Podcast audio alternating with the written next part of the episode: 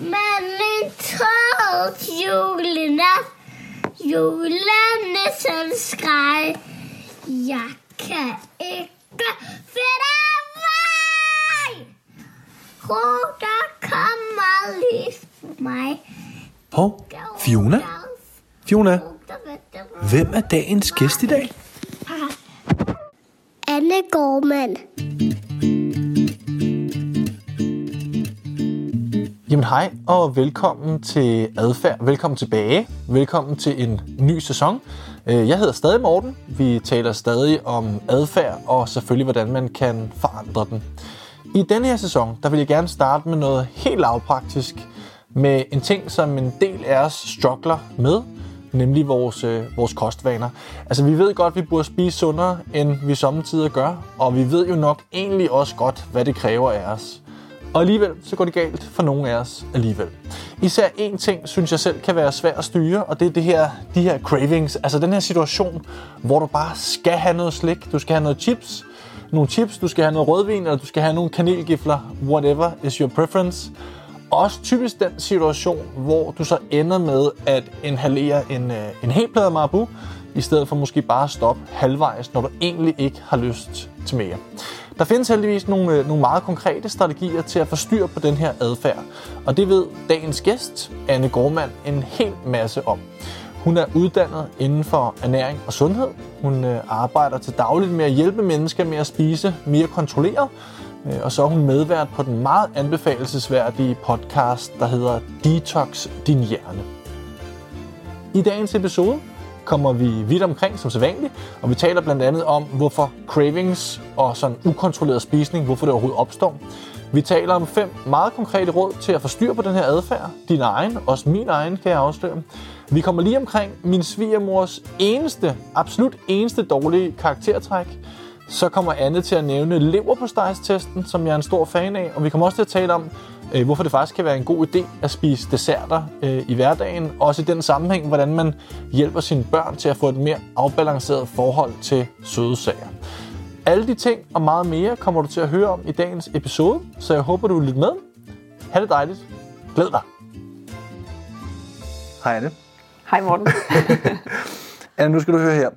Jeg har en, øh, en svigermor, som jeg holder rigtig meget af. Oprigtigt. Jeg siger det ikke kun, hvis hun er med her lige nu. Det gør jeg faktisk. Hun er meget generøs med sin tid og med sine gaver og alle mulige andre ting. Der er dog én ting, som jeg har et problem med med min svigermor. Og det er ofte, når hun kommer på besøg, så den måde, hun siger farvel på, øh, det er ved at placere opskøne mængder af slik på vores køkkenbord. Sidste gang hun var på besøg, inden hun gik, der satte hun, tror jeg, 2,5 kilo matadormix øh, på køkkenbordet. Ikke? Og jeg er sådan en, der er gift med en hustru, der kun spiser, indtil hun ikke har lyst til mere. Det er ikke sådan, jeg er indrettet. Så jeg ved godt, hvad jeg skal lave resten af weekenden. Jeg skal på en eller anden måde finde ud af, hvordan jeg kan ondulere de her 2,5 kilo matadormix, uden at få det fysisk dårligt. Hvorfor i alverden stopper jeg ikke bare med at spise slik, når jeg ikke har lyst til mere? At det er der nok flere grunde til. Øhm, den ene kan være, hvis du har sådan lidt et øh, udryddergen, eller en overbevisning om, at det skal spises, fordi det skal væk. Så men har du det? Ja, det er et godt spørgsmål. Jeg, jeg tænker i hvert fald nogle gange, at det er bedre, at jeg får spist det nu, for så slipper jeg for at gå og kigge på det mandag, tirsdag og onsdag. Så tænker jeg, så kan jeg lige så godt bare få det fjernet i løbet af weekenden. Præcis, og det er, der er du helt normal. Det, det tænker de fleste. Det er dejligt høre. Men det, der så er lidt sjovt, ikke, der, hvis man nu kigger sådan, altså hvis man virkelig gennemgår logikken, hvad skulle forskellen egentlig være, om du spiste fredag, lørdag, eller om du spiste hele resten af ugen. Hvad var det, der skulle være forskellen? Ja. Ja. Og der tænker de fleste nok, at det er sådan, jamen, så spiser jeg det også de andre dage, så er det jo virkelig usundt. Men det er lidt sjovt, ikke? Fordi 250 gram om søndag, eller 2,5 kilo om søndagen, er jo ikke anderledes end 2,5 kilo på en uge. Nej. Øh, og det, der skal i praksis, hvis man begynder at dele det op, og så faktisk spise det alle de andre dage, i stedet for at undulere det hele på én gang, det er, at øh, så får man øh, noget mere nydelse ind i sin hverdag. Noget, man godt kan lide. Ja. Samtidig med, at man på den måde ligesom bruger slik som et mellemmåltid. Hvor at hvis du havde unduleret det hele i weekenden, så skulle du jo alligevel have nogle mellemmåltider eller nogle snacks i løbet af ugen. Så man ender faktisk med at få, skal man sige, i hvert fald en mindre mængde mad, øh, på en uge, end hvis man ondulerer det hele, og så alligevel skal til at spise Ja, en det masse af giver de andre dage. mening. Jeg tror, min total irrationelle logik, hvis, hvis man kan bruge den formulering om noget som helst, det, det giver jo egentlig så heller ikke mening. Men det er at tænke, at den psykologiske smerte ved konstant at gå en hel uge og kigge på slik, som jeg tænker, jeg burde lade være med at spise, Ja. den er større, end hvis jeg bare lukker øjnene, ser Netflix i øh, tre timer, Og og nu kan jeg se, at hele. jeg ikke kører to og et halvt kilo ned. Men jeg kan spise mere, end jeg har lyst til i hvert fald. Øh, så jeg, sådan, jeg, jeg har en anden idé om, så lad os da få det overstået, lad os få det væk. Men det kan være, det det der udryddergen, du taler om. Ja, det er i hvert fald øh, altså, udrydde det og få det væk. Hvis, hvis årsagen skal være, at man ikke skal gå og kigge på det, for ikke at skulle netop gå og lide, så kan man jo... Det er, jo, det er der jo praktiske løsninger på, at man ikke behøver at gå og kigge på det. Ja. Som du sikkert selv har arbejdet med adfærdsdesign. At Ja. man, kan, man kan få det sat så langt væk, at man faktisk ikke kan få fat i det. Ja. Men det, der sker, når man faktisk begynder at øhm, give sig selv lov til at spise den slags noget mere i løbet af hele ugen, det er, at man, man mister sin, øh, det der, hvorfor skulle jeg overhovedet udrydde det? Fordi det er der jo hver dag, og jeg må jo principielt gerne få lidt hver dag. Det er jo en af grundene til, som, at jeg gerne vil tale med dig på grund af din store viden om, sådan, hvorfor mennesker spiser, som de gør, og, og dem af os, der samtidig har et irrationelt forhold til mad. Hvorfor, hvorfor vi ikke bare gør noget ved det, skulle jeg til at sige. Der har du rigtig meget viden, både om vaner, vi har en masse overlappende faglighed osv. Og en af de ting, jeg godt kunne tænke mig sådan at dykke ned i den her samtale med dig, det er sådan måske en, en lille smule mere afgrænset element af det, som vi talte om, som er det her cravings, mm. øh, som jeg tror, alle mennesker har prøvet at opleve at have på den ene eller den anden måde, uanset hvor man er i sit liv, om man er gravid eller ikke gravid, eller hvor man er henne, så, så oplever folk ofte det her med at have en eller anden craving efter et eller andet. Som jeg oplever, det bliver det brugt meget bredt. Jeg tror også, jeg misforstår det på mange måder. Kan du sådan prøve at, at begynde at fortælle, hvad, hvad er en craving egentlig? Hvad dækker det over, det begreb? Alt efter, hvem du spørger. Hvis du spørger en øh, misbrugsekspert, som arbejder med øh, alkohol eller stoffer, så vil en craving blandt andet være øh, skal man sige, drømmen eller tanken om det næste fix, blandet med den fysiologiske effekt Ja. øh, af stoffet, at man rent faktisk mangler det. Ja. Og det, så det, der er lidt øh, skørt med cravings omkring mad, det er, at der du, kan du ikke være afhængig af stoffet. Du, kan ikke, du er ikke afhængig af det, der er i maden. Men du kan godt have en adfærdsafhængighed omkring det at blive belønnet. For når du nyder noget, så får du et øh, lille skud dopamin i hjernen, ligesom når du øh, færdiggør en opgave, du rigtig gerne vil færdiggøre, eller lige får et like på øh, et eller andet opslag. Ja. Så man får det her lille dopamin-release, når man spiser. Ja. Øhm, og det kan man så godt blive afhængig af. Ja. Der er lavet ret mange studier, der viser, at den her dopamin-release, at den ofte ligger i optakten til, man gør det. Jo, Ja, kan du sige lidt mere om det? Den, den, ligger i, den ligger i hele vejen rundt. Den ligger, når man, øh, hvis man overhovedet ser eksempelvis en stor skål slik, Ja. så bare det at se den vil give et lille dopamin-release. Hvis man så begynder at fantasere om den, eller har den på hjernen og går og tænker på den, så dyrker man ligesom det her. Og, og når man gør det, så får man også et lille dopamin-release. Når man så spiser det, så får man også den nydelse, det er. Altså sukkeret giver et ret stort dopamin-release. Så man bliver faktisk belønnet af hjernen, både for at se det, og tænke på det, og gøre det. og hvis man så øh, har gjort det forbudt til noget, man ikke må, så får man sådan en øh, ekstra overdrevet belønning, fordi man slipper kontrollen. Nå, okay, ej, hvor spændende. Så det vil sige, at det her med at gå og lave forbud for sig selv, er i virkeligheden en af de værste ting, man kan gøre. Det er det dummeste, man kan gøre. Ja. Jeg, jeg, har, jeg har to børn, som jeg også fortalte dig lidt tidligere i dag, og øh, de har øh, været fuldstændig fixeret på sådan nogle små myslibarer, man kunne købe i Rema, som mest af alt bare noget karamel et eller andet. Øhm, og så kunne man godt sige, jamen det må I kun få om fredagen, eller ej, det er kun en gang imellem, eller det er, når vi skal på ferie. Men øh, når forbud øger lysten og trangen til noget, så kan man også bare gøre det modsatte. Så jeg har taget i halvanden måned og givet dem det med i madpakken hver eneste dag. Nå, okay. Og nu er det sådan, at nu kan der ligge fire poser af de der fremme, og de indser overhovedet ikke, at de er der. ja. så, og det er jo fordi, at det der mystiske, eller det forbudsmæssige, at det bliver taget ud af det. Ja, så bliver det uinteressant. Det bliver Jeg uinteressant. ved ikke, du er bekendt med den forskning, der er lavet. Der findes en fantastisk bog, en af mine yndlingsbøger, der hedder Scarcity.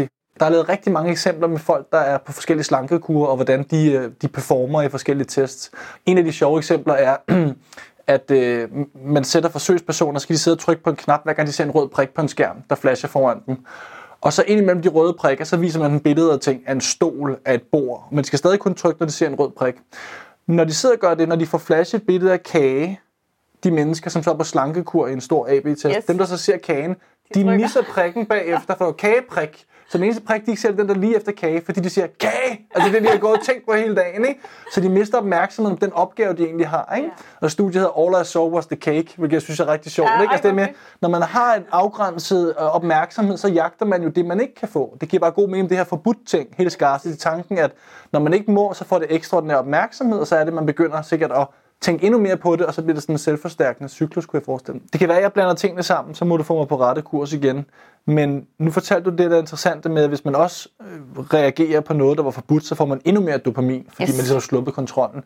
Hvordan kan det så være, når jeg så får den nydelse af at spise slik, eller det kan også være at spise bøf med sovs, whatever. Der er jo nydelse, formoder jeg, især i starten, mm. men på et tidspunkt, så må jeg vel formode, så aftager den nydelse, i hvert fald hvis man er mig, og kan jo gå over i decideret sådan let kvalme, hvis jeg sidder i biografen og prøver at ondulere mit blandt selv slik, inden at øh, reklamerne er slut. Altså, hvordan kan det så være, så jeg fortsætter med det? Får jeg dopamin hver gang? Eller hvordan skal man forstå det? Nej, det gør du nemlig ikke. Nej. Øh, med mindre at du har, hvad skal man sige, trænet at spise store mængder, så kan man godt få sådan en mængde, et mængdebehov, der skal mere til, Okay. for man ligesom øh, får den der belønning. Men de fleste spiser jo ikke videre, fordi det smager godt. De spiser videre, fordi at det er nu, de må. Fordi Nå, okay. scarcity, fordi det er, eller det, det, det er så sjældent, jeg må få det. Ja. Nu er vi endelig i biografen, så skal det ske. Ja. Og så er det jo også noget med, hvad vi har lært. De vaner, vi har fået, fået med. Hvis vi kommer fra en familie, hvor at, øh, det har været det normale, at man fik lidt kage hver dag, og der var også måske en mælkesnit eller et eller andet i madpakken, og det var bare sådan en naturlig del, så har man ikke tendens til at spise en hel masse, når det endelig er der, fordi man har været så vant til, at det var bare, det er jo bare, det er jo ikke noget særligt. Ja. Ja. Og hvorfor kommer cravings? Altså, hvor, hvor, hvor stammer de fra? Hvorfor dukker de op? Altså, der er det her med det forbudt ting, kan vel trick det, tænker jeg. Yes. Hvad, hvad, hvad kunne ellers trick det ud over det? Hvorfor er det, vi lige pludselig har en oplevelse af, at man vil have et eller andet? Altså, når det handler om mad, øh, så hvis man for eksempel har haft, at når man kommer hjem fra arbejde, og man er lidt træt, og man er lidt øm, og man er lidt ondt i hovedet, og man så egentlig ikke er sulten, men bare spiser, fordi nu skal jeg lige have lidt energi, eller det har også været en hård dag, nu skal jeg have en pause, så er man i gang med at øh, sige, forstærke den adfærd, fordi man giver sig selv en belønning. Det, man kalder det for et vane loop, Ja. ja. hvor at man kan sige, at der er en trigger og en handling, som giver et eller andet, og så får man en belønning ud af det. Ja. Og belønningen kunne for eksempel være, at smerterne forsvandt for et øjeblik. At man ikke lige mærkede, at man havde ondt i hovedet, mens man sad og spiste. Belønningen kunne også være, at man endelig fik en pause fra de der skønne unger, som ellers som larmer helvede til. øh, og chefen og alle kollegaerne og konflikterne. Så man får massiv belønning, samtidig med, at der også er en nydelse. Hvis man gentager det mønster, altså ikke en gang imellem sker der ikke noget ved, men hvis man gentagende igennem sit liv har øh, reageret på smerte eller ubehag ved at fjerne det, ved at spise noget, uden at være bevidst om det, så bliver det her vaneloop forstærket. Man kan sige, at de neurale net- netværk i hjernen vil forstærke den adfærd Ja. og den tendens. Og gør man det ofte, rigtig ofte, så vil man kunne opleve det, man kalder cravings Okay. øhm, som er, når der dukker billeder af mad op, eller man kan have sådan, lidt ligesom hvis man har, har været ryger, og ikke får nikotin. Man kan faktisk få sådan, man føler næsten, det er en fysiologisk reaktion, selvom det ikke er det. Og man skal bare have det, og man kan ikke tænke på andet, før det er over. Ja. Og det, det hele bygger sig op, og det, som du sagde, dopamin release, den stiger og stiger og stiger, indtil man rent faktisk giver slip. Ikke engang til det tidspunkt, hvor man spiser, men det, tids, det tidspunkt, hvor man har besluttet sig for, nu gør jeg det. Ja. Ja. Så får man et kæmpe dopamin release, Ja, ja. og så får man igen, når man spiser. Og det er også med til at forstærke Ja. det. Hvordan kan det være, at når man, man giver slip, man spiser det her blandt selv slik, hvis nu vi holder os til maden, og så efterfølgende, så kommer der for, for rigtig mange givetvis en eller anden form for skyld, eller måske en skuffelse over, at ej, jeg havde lovet mig selv, jeg ikke ville gøre, og nu gjorde jeg det alligevel. Burde det så på en eller anden måde ikke kunne modgå det dopaminrelease, eller taler vi bare om, at det netop er fysiologi versus en kognitiv evne, at, at fysiologien altid vil være stærkere end den sådan skuffelse, mange oplever, hvis de har brudt et eller andet. Det kan jo også være en vane på deres arbejde om, hvor mange gange de vil tjekke deres mails, eller hvordan de taler i deres parforhold, eller whatever. Altså, der er en glæde ved at gøre noget og give slip, men den skuffelse, der kommer efterfølgende, det er som om, den har ikke lige så meget styrke i forhold til de fremtidige handlinger. Kan du følge Jeg spørgsmål? kan sagtens følge dig, og jeg ved ikke, om du har læst den bog, der hedder... Nej, den, den er lige kommet på dansk. Der ved jeg det faktisk ikke, hvad den hedder. Thinking Fast and Slow. Ja, den har jeg læst, ja. ja. ja. Øhm, hvor de taler om den her system 1 og system 2 tænkning, ja. hvor system 1, som er den mere automatiserede, den er typisk koblet på mad, fordi Ja. det er styret af følelser. Ja. Det går så stærkt, du kan næsten ikke nå at opfatte, jeg er træt, jeg skal have en pause, hov, nu står jeg med hånden nede i skuffen. Den, proces går rigtig hurtigt. Skal du til at korrigere dig selv, sådan top-down-wise, øhm, og regulere din adfærd, så skal du til at have gang i noget logik, Ja. Du skal til at tænke. Det tager bare meget længere tid at komme op i gear omkring det. Og især hvis man ikke har trænet det. Ja.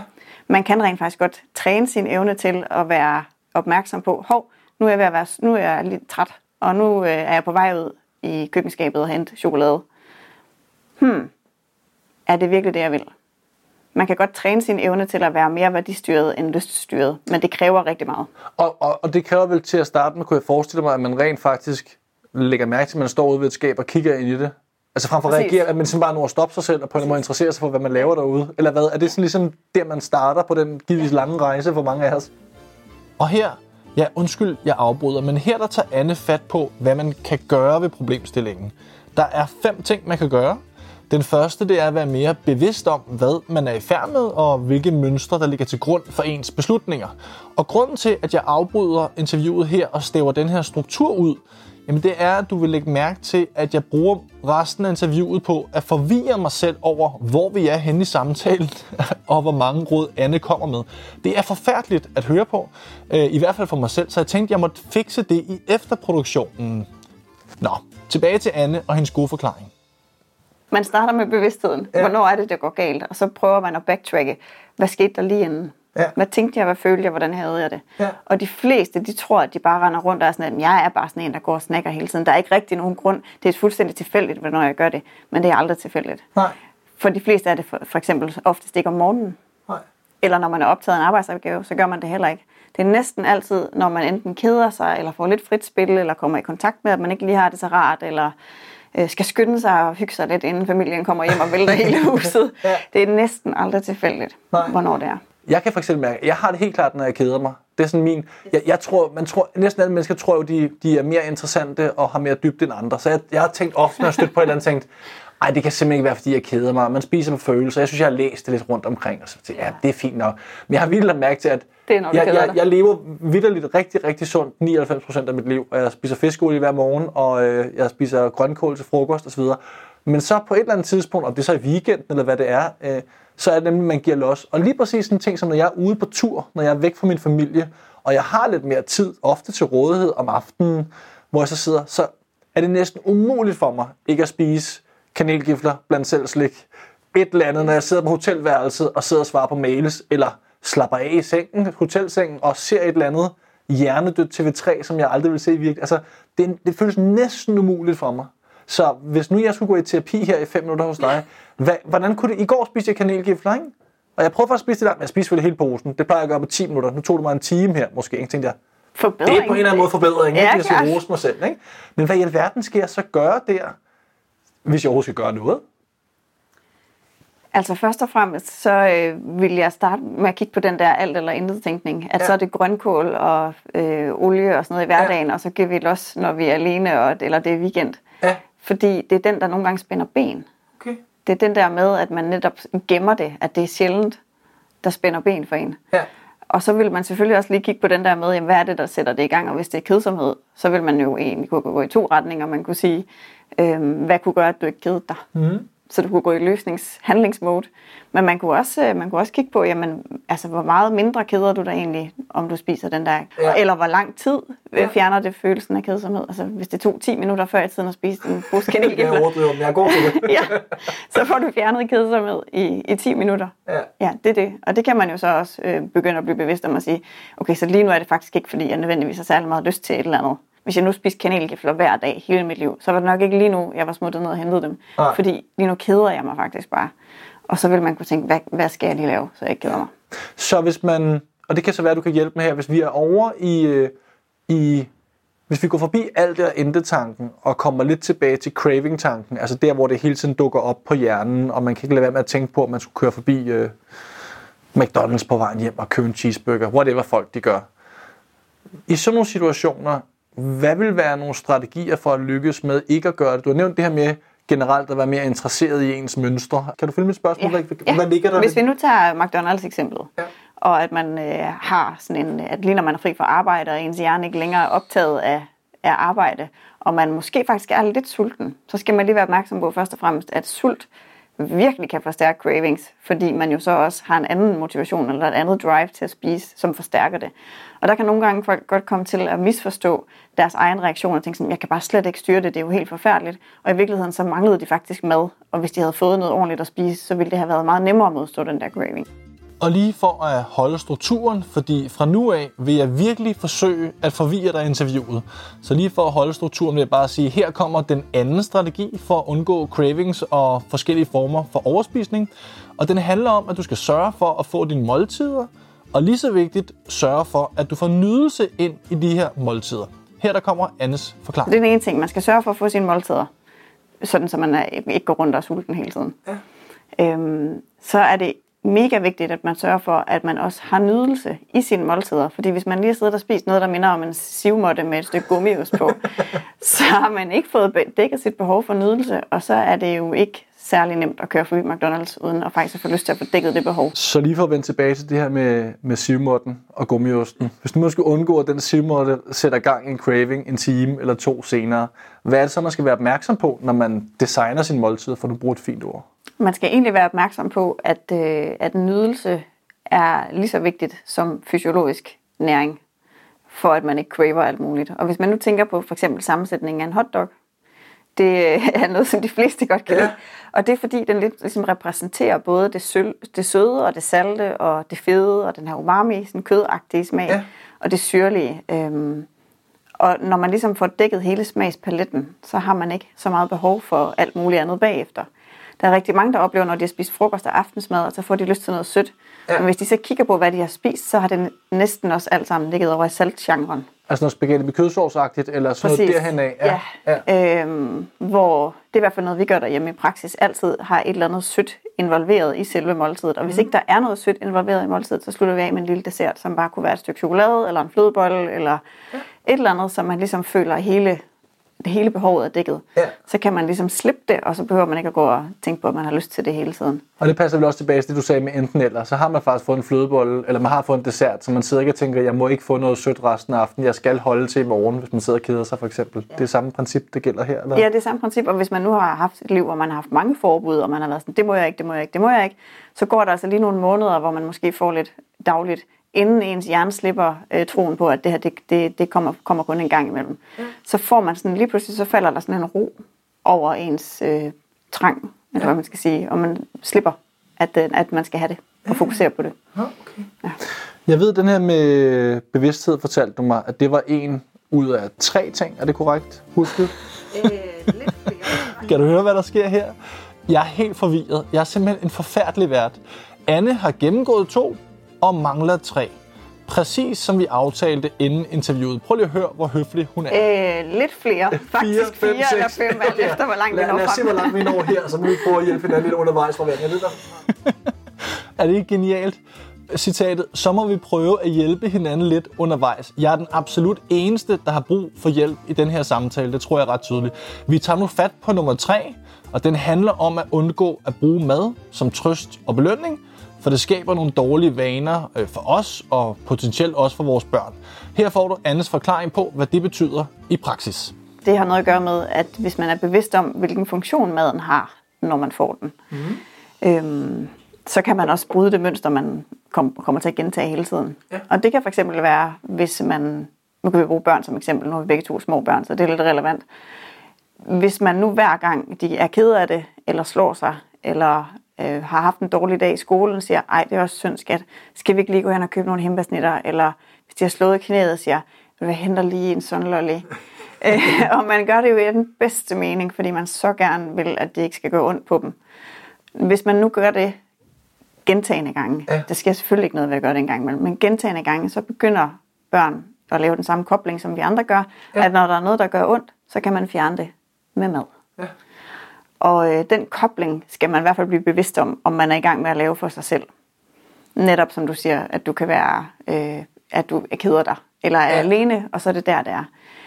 Når man har fundet den kobling, så kan man sige, så bliver man nødt til at prøve at bryde de ting væk fra hinanden. Sådan så man afkobler det, altså adfærdsmæssigt afkobler den her ja. trøste- eller belønningsfunktion. Og det vil sige, at man skal prøve at øve sig på, at når man skal trøste eller belønne sig selv, så gør man det med noget andet end mad. Og er det for at finde en anden reward i Happy yes. du talte om her, at man principielt ved, der skal være en eller anden form for reward, skal være men en du må erstatte det med noget andet. Ja, vi er nødt til at erstatte det med noget andet. Og så hold, lad måltider være måltider. Så er mad mad, og det hører til måltiderne. Til gengæld kan der godt være en flødebolle i et aftensmåltid, mm. hvis man vil det, eller et stykke kage til en frokost. Men at man måltider er måltider, og trøst og belønning er noget andet. Og ja. hjemme os er det for eksempel belønning, det er high fives, eller krammer, eller klistermærker, eller søde ord, eller øh, en tur i Randers Regnskov. Eller, ja. Altså belønning er, nu siger jeg aldrig, det passer ikke, næsten aldrig mad. Nej. Og det er fordi, hvis man har været igennem Happy Loopet så mange gange, så er der en automatisk reaktion, der hedder, at du ligger i sengen på hotelværelset, du er selv for TV3, du synes, det er forfærdeligt, det fjernsyn, der er, men du, du morer dig lidt over, at du føler dig bedrevidende. Nu kan du huske, at det er nu, du spiser kanelgifler eller slik. Er det ligesom, fordi man har ligget i den situation så mange gange? Så det, hvis, hvis mere du... ligger jeg heller ikke på hotelværelset. Man forstår mig, at det, man har været der før. Det, ja. det er en form for, for rutine, man gentager. Så er det alle elementer, der leder op til, at nu kobler vi de to ting. Du tænder for fjernsynet, og du har Flow TV på 20 kanaler så er det nu, du plejer at gøre X. Yes. Ja. Og plejer er jo der, hvor vaner opstår. Ikke? Det er, mm. når man har gentaget noget så mange gange, at man til sidst ikke stiller spørgsmålstegn ved det længere. Det er faktisk bare blevet automatiseret. Ja. Og når man så har fået det sådan fuldstændig automatiseret, så, øh, så kan man næsten ikke forestille sig, hvordan man er uden så man vil i starten være enormt restløs, sidde på det der hotelværelse og sådan, skal bide i sine negle, og hvad bilen skal jeg så gøre, når jeg ikke skal gøre det? Hvem er jeg så, når jeg ikke ligger her? øh, og så skal man jo til at finde ud af, hvad er det så, jeg skal gøre med den der kedsomhed. Ja. Og det ved nu, det, men hvad kunne du for eksempel gøre? Øh, med kedsomheden? Altså, ja. hvad, hvad potentielt kunne gøre? Ja. Jamen, jeg kunne vel tage en god bog, eller øh, lave noget vigtigt på min computer, sådan så jeg slap øh, opmærksomheden på det. Man kan jo prøve at jagte. Det har jeg tænkt meget over selv.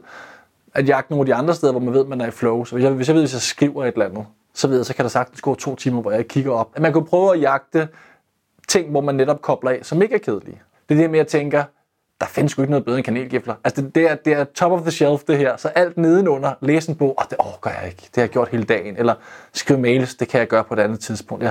Den der oplevelse af, nu skal jeg, det er nok den der alt eller intet tanke, nu skal jeg slappe af, for jeg er kraftstejl, lige været ude og holde et foredrag for tusind mennesker, og jeg har svaret mails, og jeg har været op tidligt, og mine børn har ikke sovet nu vil jeg bare gerne ligge og lave ingenting. Ikke? Hvor jeg tænker, alle de alternativer, jeg vil gå igennem, når jeg kigger min bog igennem, vil jeg tænke, det er altså væsentligt ringere end kanelgifler. Men det er også der, hvor det nogle gange går galt for folk. Det er, når de tænker, at jeg skal erstatte det, som jeg har rigtig meget lyst til, med noget, jeg ikke har lyst til. Ja. Det, det er jo ikke sådan det er, dårligt det er virkelig dårligt udgangspunkt. Så man skal i virkeligheden hellere tænke, okay, så, så hvad, hvad har jeg egentlig lyst til? Hvad har jeg egentlig brug for?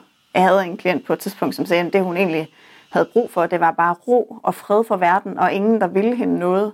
For det var ligesom det, hun søgte. Ja. Og så havde hun prøvet at løse det med at lave aftaler med veninder, i stedet for at sidde derhjemme og spise, men det var slet ikke det, hun havde brug for. ja, så er der bare mere larm. Øhm, så hun endte faktisk med at investere i et øh, badekar. Okay. Fordi så vidste hun at øh, fra gammel tid, at noget, der virkelig kunne få hende til at slappe af, hvor hun følte, hun gjorde noget for sig selv, det var sådan noget med ved, tænde og høre musik og eteriske olie og sådan noget. Sådan noget som, for, for mig giver det ikke. Jeg, det vil, for mig vil det ikke være en ydelse. Jeg vil bare stresse over, at det vil, det vil kede mig. Men for hende var det sådan virkelig noget, hun nød. Og det er det, man skal hitte ud af. Det er, hvad er det egentlig, jeg har lyst til at bruge min tid på. Ja. Fordi de der 10 minutters kanelgiffelnydelser, de var jo ikke lang tid. Det rækker jo ikke langt. Og så er der den anden ting, som jeg bare bliver nødt til at sige. Nogle gange så skal man også sige, ved du hvad, det skal der være plads til. Ja, fuck it. Ja. Fuck it. Og, og det bliver man simpelthen nødt til, fordi øhm, det er netop det der med ikke at gøre plads ja. til noget, der gør det mere spændende. Så jeg ville måske i den situation også kunne have valgt en strategi, der var, øhm, jeg vælger, at i dag der vil jeg gøre plads til, at, der skal, øh, at det skal være fuldstændig 100% okay at inhalere en pose kanelgifler. Og det vil jeg så måske gøre ved at spise en halv portion aftensmad i stedet for en hel. Hvis jeg var nede i en restaurant, og jeg fik serveret en kæmpe burger med pomfritter, så ville jeg måske lave en pomfritterne og tænke, så vil jeg hellere have kanelgifler. Ja. Og så vil jeg spise kanelgifler. Ja, så glæder sig til det, men har lidt bedre samvittighed over at gøre det, og sige, det var faktisk min egen plan. Det var ikke min krop, der overtog et eller andet. Nej, og ja. man taler om noget, der hedder effektiv følelsesmæssig spisning. Det er, når man er bevidst om, at det er det, der sker, men man så også øh, siger, at det vil jeg gerne. Ja. Det er faktisk, jeg har faktisk behov for det der fuldstændig give en slip outlet. Ja. Men jeg vælger det, og det er mig, der har bestemt, at det skal være sådan, og jeg gør plads til det, hvis jeg er, hvis jeg nu er rolig for at tage på så gør jeg plads til det, ved ikke at spise så meget ved måltidet lige inden. Og nu har vi prøvet at tale om det her med øh, den første med, hvis det der med overhovedet at interessere sig for, at man står ude ved en eller anden skuffe, eller prøver at tænke over, hvad man havde gang i. Og du sagde det der med at adskille øh, hvad, hvad er belønninger i forhold til mad, og hvad kan belønninger være for andre ting, men adskille den der input-output-tanke, som måske sidder lidt for tæt sammen på hinanden. Jeg ved, du har lidt flere ting med. Øh, eller andre strategier, man kan bruge i forhold til at lykkes med at træffe bedre valg under en craving eller overspisning. Og nu igen, jeg har ikke forstand på de faglige begreber her, men vil du tage den herfra? altså, kan du høre det? Det er simpelthen verdens dårligste opsummering. Det er jo ulideligt at høre på. Anne har lige afsluttet nummer 3 og er på vej over i nummer 4 ud af 5. Nummer 4 er, at man skal flytte fokus, og så nævner hun i øvrigt min nye favorit, der hedder leverpostejs-testen. Jamen, når vi taler cravings, ja. øhm, så udover de her andre ting, vi har talt med, om, om måltider og nydelse og at adskille følelser fra spisning, ja. sådan det meste af tiden, mm. Så er der en ting mere. Det kan være rigtig svært at lære, men øhm, det er egentlig hentet fra den teori, eller den, det rammearbejde, framework, der er i Acceptance and Commitment Therapy, mm. hvor man øhm, bliver bevidst om, hvad er det for en dialog, der kører ind i hovedet på mig lige nu. Eller hvad er det for nogle billeder af mad, der kører ind i hovedet på mig lige nu. Og så træner sin evne til at skifte fokus bevidst. Mm. Og øhm, det kan for eksempel være, hvis man nu er helt vildt træt, og man sidder og har arbejdet ved computeren, og man begynder at sådan, søge hen mod noget sødt, at man så bemærker, okay, lige nu har jeg faktisk lidt ondt i nakken. Jeg kan godt mærke, at jeg er ved at være træt. Mine øjne sviger lidt. Jeg kan ikke rigtig tænke. Øh, så derfor får jeg tanken, at nu skal jeg ud og spise et eller andet. Så kan man fange den der, og så kan man sige, men så laver jeg lige en test. Jeg kalder det løbstejstesten. Jeg ved ikke, hvad andre kalder det. Men så laver man lige en test, hvor man tjekker ind med sin mave. Er det her egentlig sult? Altså har jeg rent faktisk et fysisk behov for det, eller er det bare min hjerne? Øhm, fordi de fleste af os, hvis vi kan lide løbstejsmad overhovedet, kan ikke lide den, når vi er mæt. Nej. Men når vi, hvis vi har været ude at gå fire timer i skoven, med vandre og rygsæk og op og ned og bakker, og så er der nogen, der pakker sådan en gammeldags foliepakke op med en runde ostejsmad, så kan den, gurker, der ja, lige og fugt ja, overfladen, ja. så kan den smage sådan fuldstændig himmelsk, hvis ja. man bare er rock og sulten. Ja. Men hvis man har spist øh, fire retter på en eller anden lækker restaurant, og så er der nogen, der siger, vil du ikke også lige have en løbstejsmad? Så ja. vil vi, de fleste af os ikke være i tvivl om, at det har vi virkelig ikke lyst til. Så hvis man lige tjekker ind med sin mave, det kan også være en ostemad eller noget andet, ja, ja. men noget, som man ved, det har jeg simpelthen ikke lyst til, medmindre jeg er virkelig sulten. Ja. Så kan man lige lave den test og sige, er jeg faktisk sulten, eller handler det her om noget fuldstændig andet? Ja. Og hvis man så be- bemærker, at det handler om noget fuldstændig andet, øh, så må man sige, jamen så skal jeg selvfølgelig have det at spise, jeg har lyst til, når jeg er sulten. Ja. Men indtil da, så flytter jeg mit fokus over på noget andet. Og det er det, der kommer fra Acceptance and Commitment Therapy. Det er evnen til at skifte fokus, når man bliver opmærksom på og er det så det, som man kan se, når man møder folk, som, som slet ikke har... Øh, nu lyder det så voldsomt, som jeg sidder og spiser 2,5 km Dormix hver dag, ikke? Men, men, øh, men der er jo nogle mennesker, jo, som jo bare stopper, når de ikke er mere sultne. Altså helt naturligt. Det er som min hustru. Slank menneske, og skal faktisk nogle gange fokusere på at spise mere. Jeg tror også, hun har en lidt, lidt højere forbrænding måske end så mange andre. Men jeg tror, jeg kommer frem til, når det virkelig bare handler om, at hun spiser sådan normalt. Altså, og, og hun stopper med at spise blandt selv, når hun er færdig. Men hun spiser også popcorn og alle mulige andre. Men hun stopper, når hun ikke har lyst mere. Og det er ikke noget, hun har øvet sig på. Det er noget, der er helt naturligt for hende. Hun har slet ikke det der er det så fordi hun et eller andet sted, og det kan du, skal måske spørge hende om, ikke? men sådan teoretisk set, at hun har lettere ved at mærke, at hun har ikke lyst til at leve på stegsmad, så hvorfor i alverden skulle hun lave egentlig nu? Ja, men teoretisk set kunne hun også godt blive presset derud, hvor hun fik det andet forhold til mad, du beskriver. Okay. Hvis hun øh, kommer ud i følelsesmæssige, hvad skal man sige, ja, på dybde vand. Ja, ja, ja, en, en lang periode, hvor noget er rigtig svært. Øhm, og ikke rigtig kan håndtere det. Nogle vil måske begynde at drikke noget vin, nogle vil begynde at spise noget mere mad, nogle vil tjekke deres telefon noget oftere, nogle vil flygte ind i sådan en spilverden. Ja. Men principielt kunne hun også ryge ind i at have behov for at man tage sig af sine følelser på en anden måde. Øhm, hvis hun så tog lidt på af det, og blev sådan, hov, det har jeg ikke oplevet før, shit, det vil jeg ikke. Og så begyndte at være fokuseret på vægttab, og så begyndte at læse alle mulige dameblade om, hvad hun måtte og ikke måtte spise, så kan jeg love dig for, at hendes hjerne kunne blive lige så optaget af det, hun ikke måtte få. Og nu vender jeg tilbage til den scarcity-bog igen, for der er så mange geniale eksempler. Man har netop studeret folk, der er på diæter, og hvad de lægger mærke til. Og nu fortæller jeg det med den røde prik før. Der er en anden, jeg bare kom til at tænke på, at de også har lavet, de her meget kendte forskere, hvor, hvor man, det er samme princip, man skal sidde og, og trykke på en knap, hver gang man ser et, et ord på skærmen. Og så tror jeg, der står, take rake og cake. Og dem, der på slankekur, kan se cake hver evig eneste gang, men nærmest aldrig se de andre. Det bliver flashet så hurtigt. Det er meget svært at se, ikke? Ja. Og det er netop fordi, de har så meget fokus allokeret derover, så hjernen siger, alt hvad der handler om mad, skal du fokusere meget på lige nu, så de er rent faktisk performancemæssigt bedre til at se de ting. Og der er hjernen jo super klog, fordi den siger, hvad, hvad vil du gerne fokusere på som menneske, så er du god til at se det. Men det betyder jo så bare, at du glemmer alle de andre ting. Så kan du godt være, du kan huske, at du skal veje din mad, men det, du glemmer så at følge efter, om du er sulten, eller så kigger du mere på telefonen, eller taler dumt til dine børn, når de ikke vil tage tøj på om morgenen, eller hvad det måtte være. Ikke? At, Præcis. I forhold til det her med at flytte fokus, når man har opdaget, at man faktisk er i gang med at spise af andre årsager end sult, så er det rigtig svært, hvis man ikke på en eller anden måde har en strategi i forvejen for, hvad man vil gøre. Fordi hvis man oplever cravings, eller man oplever, at man meget ofte falder i. Hvis man ikke har noget andet at gøre, så ryger man tilbage til default mode, som er det, man plejer at gøre. Så man er nødt til at vælge at sige, jamen når jeg kommer hjem fra arbejde og er helt vildt træt, og sidder her ved computeren og begynder at få ondt i nakken, så når jeg så opdager, shit, jeg, består ikke løbsøjstesten, jeg har faktisk ikke sulten, øhm, så bliver man nødt til at lige have planlagt. Så det jeg gør, det er, at jeg hopper i mine sko, tager en god podcast i ørerne, stikker ud af døren og lige får noget frisk luft. Fordi det Ja. giver mig også ro, det giver mig også en pause, det fjerner også smerten fra min nakke.